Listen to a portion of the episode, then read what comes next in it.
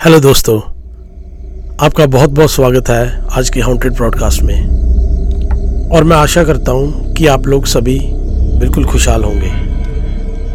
आज की जो कहानी है, वो एक ऑस्ट्रेलिया के बहुत ही डरावने चर्च की है। और कई लोगों का ये मानना है कि उस चर्च से आज भी चीखे चिल्लाने की आवाज़ें सुनाई देती हैं। इस चर्च का निर्माण 1809 ईस्वी में हुआ था। और ये चर्च सेंट थॉमस चर्च के नाम से बनाया गया था, जिसको जेम्स एटकिंसन और विलियम चिसोम ने बनाया था, डिज़ाइन किया था। और पूरे उनतीस साल बाद इस चर्च को विलियम कॉक्स फैमिली को दे दिया गया, ताकि ये फैमिली इस चर्च का ख्याल रख सके और यहाँ पे लोकल स्कूल भी बना सके। जैसे जैसे समय बीतता गया, सब कुछ सही था।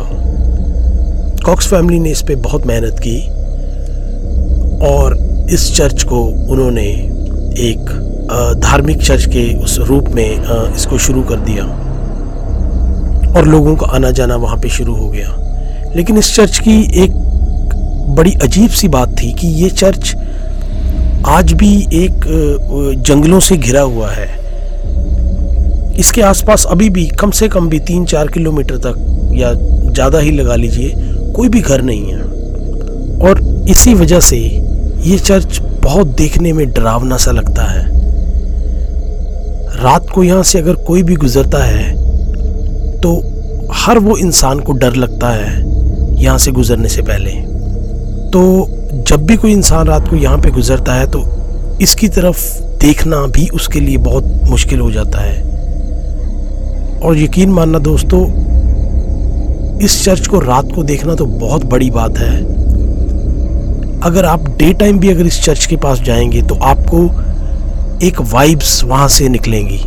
एक वाइब्स, नेगेटिव वाइब्स आपको सुनाई देंगी। और आपका मन वहाँ पे रहने को बिल्कुल भी नहीं करेगा। एक अजीब सी वाइब वहाँ से निकलती हैं। बहुत डरावनी सी वाइब्स तो चलो, कहानी की तरफ़ बढ़ते हैं दोस्तों। कॉक्स फैमिली ने जब ये चर्च ले लिया तो बहुत अच्छी तरह ये चर्च चल रहा था। हर संडे जो इनका चर्च प्रोग्राम होता था और खूब सारे लोग वहाँ पे आते थे और उसके बाद जो प्रेयर होती थी प्रेयर होने के बाद वहाँ पे सभी अपना खाना पीना खाते थे। एक दिन चर्च थोड़े लंबे टाइम तक चला। और कॉक्स फैमिली में से उनका एक बच्चा, क्योंकि वो फैमिली ज़्यादातर वहाँ रहती थी। तो जब सभी अपना व्यस्त थे बातों में तो इस इस फैमिली के एक, इस फैमिली में एक बच्चा था पीटर पीटर नाम का बच्चा था, जो कॉक्स फैमिली से ही बिलोंग करता था। पीटर की उम्र लगभग होगी कोई आठ दस साल का बच्चा था ये। और ये अपने कुछ दोस्तों के साथ वहाँ पे खेल रहा था। जैसे बच्चे अक्सर खेलते हैं और माँ बाप अंदर सभी फैमिली बैठे होते हैं। तो अचानक फैमिलीज़ को बहुत ज़ोर से चीखने की आवाज़ आती है, बहुत ज़ोर से।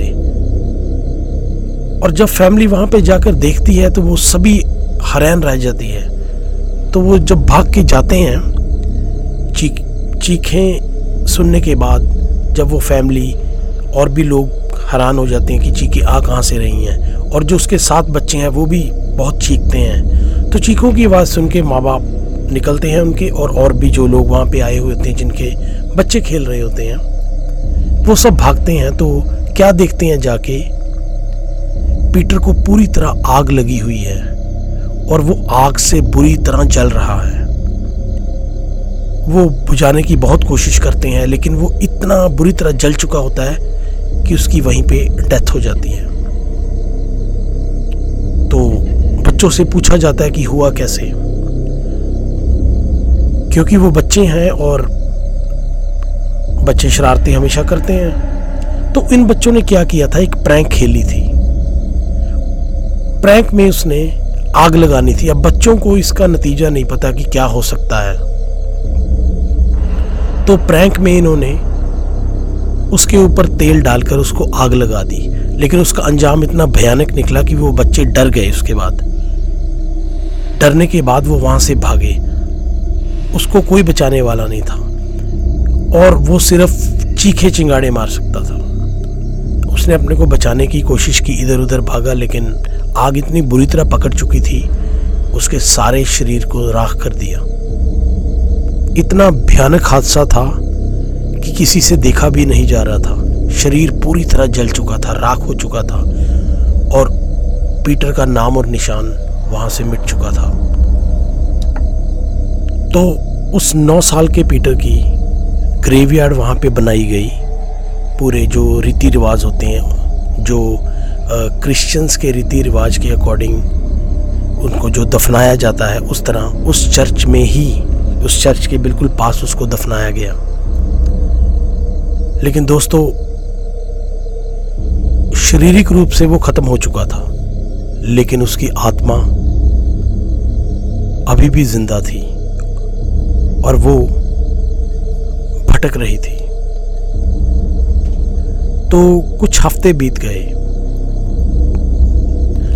दो हफ़्ते तक तो वो चर्च बिल्कुल बंद रहा, क्योंकि कुछ ऐसे हालात नहीं थे कि उस चर्च को दोबारा चला सकते। लेकिन दो हफ़्ते बाद धीरे धीरे लोगों का आना जाना शुरू हो गया। एक शाम एक महिला लेट इवनिंग वहाँ पे प्रेयर करने आई। तो उसने ऊँची ऊँची वही चीखों की आवाज़ें सुनी और वो भागकर चर्च के पास जाती है। लेकिन उसको वहाँ पे कोई भी नहीं मिला। और वो बहुत हैरान हुई कि अभी कोई बच्चा किसी बच्चे की आवाज़ थी और वो बहुत ऊँची ऊँची चीखें लगा रहा था। लेकिन उसको लगा कि शायद उसका कोई वहम है। तो उसने ये बात किसी को नहीं बताई। फिर कुछ हफ़्ते बीते। एक और फैमिली रात के टाइम वहाँ पे आई। और उनको था कि प्रेयर करके ही चलते हैं, क्योंकि वो चर्च रात देर तक 10 बजे तक ओपन रहता था। सर्दियों के दिन थे और तो फैमिली ने सोचा कि प्रेयर करके ही चलते हैं, क्योंकि वो वहाँ से निकल रहे थे। तो जब वो अंदर घुसे तो ठंड बहुत थी। उन्होंने अपना अंदर प्रेयर की और सर्दी की वजह से उनको ठंड लग रही थी तो उन्होंने चर्च के बाहर थोड़ी सी आग लगा ली हाथ सेकने के लिए। और जैसे ही वो आग लगाकर हटे, बहुत ऊँची ऊँची आवाज़ें रोने की आने लग गई, जैसे और वो जो ऊँची ऊँची आवाज़ें आ रही थी, उसमें वो एक बच्चे की आवाज़ थी, जो इनको बोल रहा था, तुम यहाँ से चले जाओ चले जाओ, ये आग को बुझा दो, चले जाओ यहाँ से, नहीं तो मैं तुम्हें मार दूँगा। और वो जिन्होंने आग लगाई थी, वो इतने डर गए कि ये आवाज़ उनके पूरे कानों में सुनाई दे रही थी कि कोई उनसे ऊँची ऊँची बोल रहा है। रात का समय था क्योंकि जल्दी सर्दी हो जाती है और अंधेरा भी जल्दी हो जाता। तो उन्होंने क्या किया कि वहाँ से फटाफट निकले और आग ऐसे ही बलती रही, छोड़कर भाग गए। फिर अगले दिन उन्होंने आकर जो वहाँ का प्रीस था, उनसे बात की और उनको सारी कहानी बताई कि ऐसे हम रात को आए थे और हमें चीखों चिल्लाने की आवाज़ें सुनाई दी और जो हमें एक बच्चे की आवाज़ थी और वो हमें यहाँ से बोल रहा था, तुम यहाँ पे चले जाओ। तो जो प्रीस था, वो ये सुन के बहुत हैरान हो गया कि इनको कुछ भी नहीं पता कि यहाँ पे कुछ ऐसा हादसा हुआ है और इन्होंने किसी बच्चे की आवाज़ भी सुनी है। ऐसे ही समय बीतता गया और कई लोगों के साथ सेम एक्सपीरियंसेस हुए। तो उसके बाद जो वहाँ की कम्युनिटी थी चर्च की कम्युनिटी उन्होंने ये फैसला किया कि अब इस चर्च को हम बंद कर देंगे और यहाँ पे आज के बाद कोई नहीं आएगा। क्योंकि जब भी वहाँ पे कोई आता था, देर रात को, वो जो पीटर था, वो किसी को पसंद नहीं करता। आज भी लोग बोलते हैं कि अगर कोई वहाँ पे चला जाए और थोड़ी देर रुके तो वो फील करते हैं वहाँ पे एक एनर्जी है जो उनको यहाँ से भगाने की कोशिश कर रही है। पैरानॉर्मल एक्टिविटीज़ जो स्पेशलिस्ट होते हैं पैरानॉर्मल एक्टिविटी स्पेशलिस्ट लोग जो इनकी रिसर्च करते हैं, वो पूरी टीम यहाँ पे जा चुकी है। और उनका भी यही कहना है कि उनको एक नेगेटिविटी महसूस हुई है यहाँ पे। बिल्कुल उन्होंने आग नहीं लगाई क्योंकि ये एक रूल्स के खिलाफ है। उनका भी ये मानना है कि जो चीज़, अगर ये कहानी के पीछे ये राज है कि इसको, पीटर को ये आग पसंद नहीं तो आग नहीं लगा कर देखेंगे। उन्होंने अपने इंस्ट्रूमेंट से उस चीज़ को चेक किया। वहाँ पे सारा उन्होंने अपने इंस्ट्रूमेंट लगाए। जो उन, जो उनका प्रोसेस होता है, उन्होंने किया। वो अंदर तक गए ग्रेवयार्ड के पास गए और रात के समय उन्होंने ये चीज़ की है। और उन्होंने यही नोटिस किया कि वहाँ पे एक बहुत नेगेटिव पावर है, जो किसी की है। तो इस बात को जो पैरानॉर्मल एक्टिविटी टीम है, वो भी इस बात को मानती है कि यस यहाँ पे कुछ है। और दोस्तों इस चर्च को एक ताला लगा हुआ है आज भी, क्योंकि मैं खुद यहाँ पे जाकर आया हूँ। और यकीन मानना, मैंने भी एक बहुत नेगेटिविटी वहाँ पे देखी। तो मुझे भी इतना डर लगने लग गया, मैं गेट के पास खड़ा था। और इस गेट को उन्होंने ट्रेस पासिंग ऑर्डर दिया हुआ है गवर्नमेंट ने न्यू साउथ वेल गवर्नमेंट ने।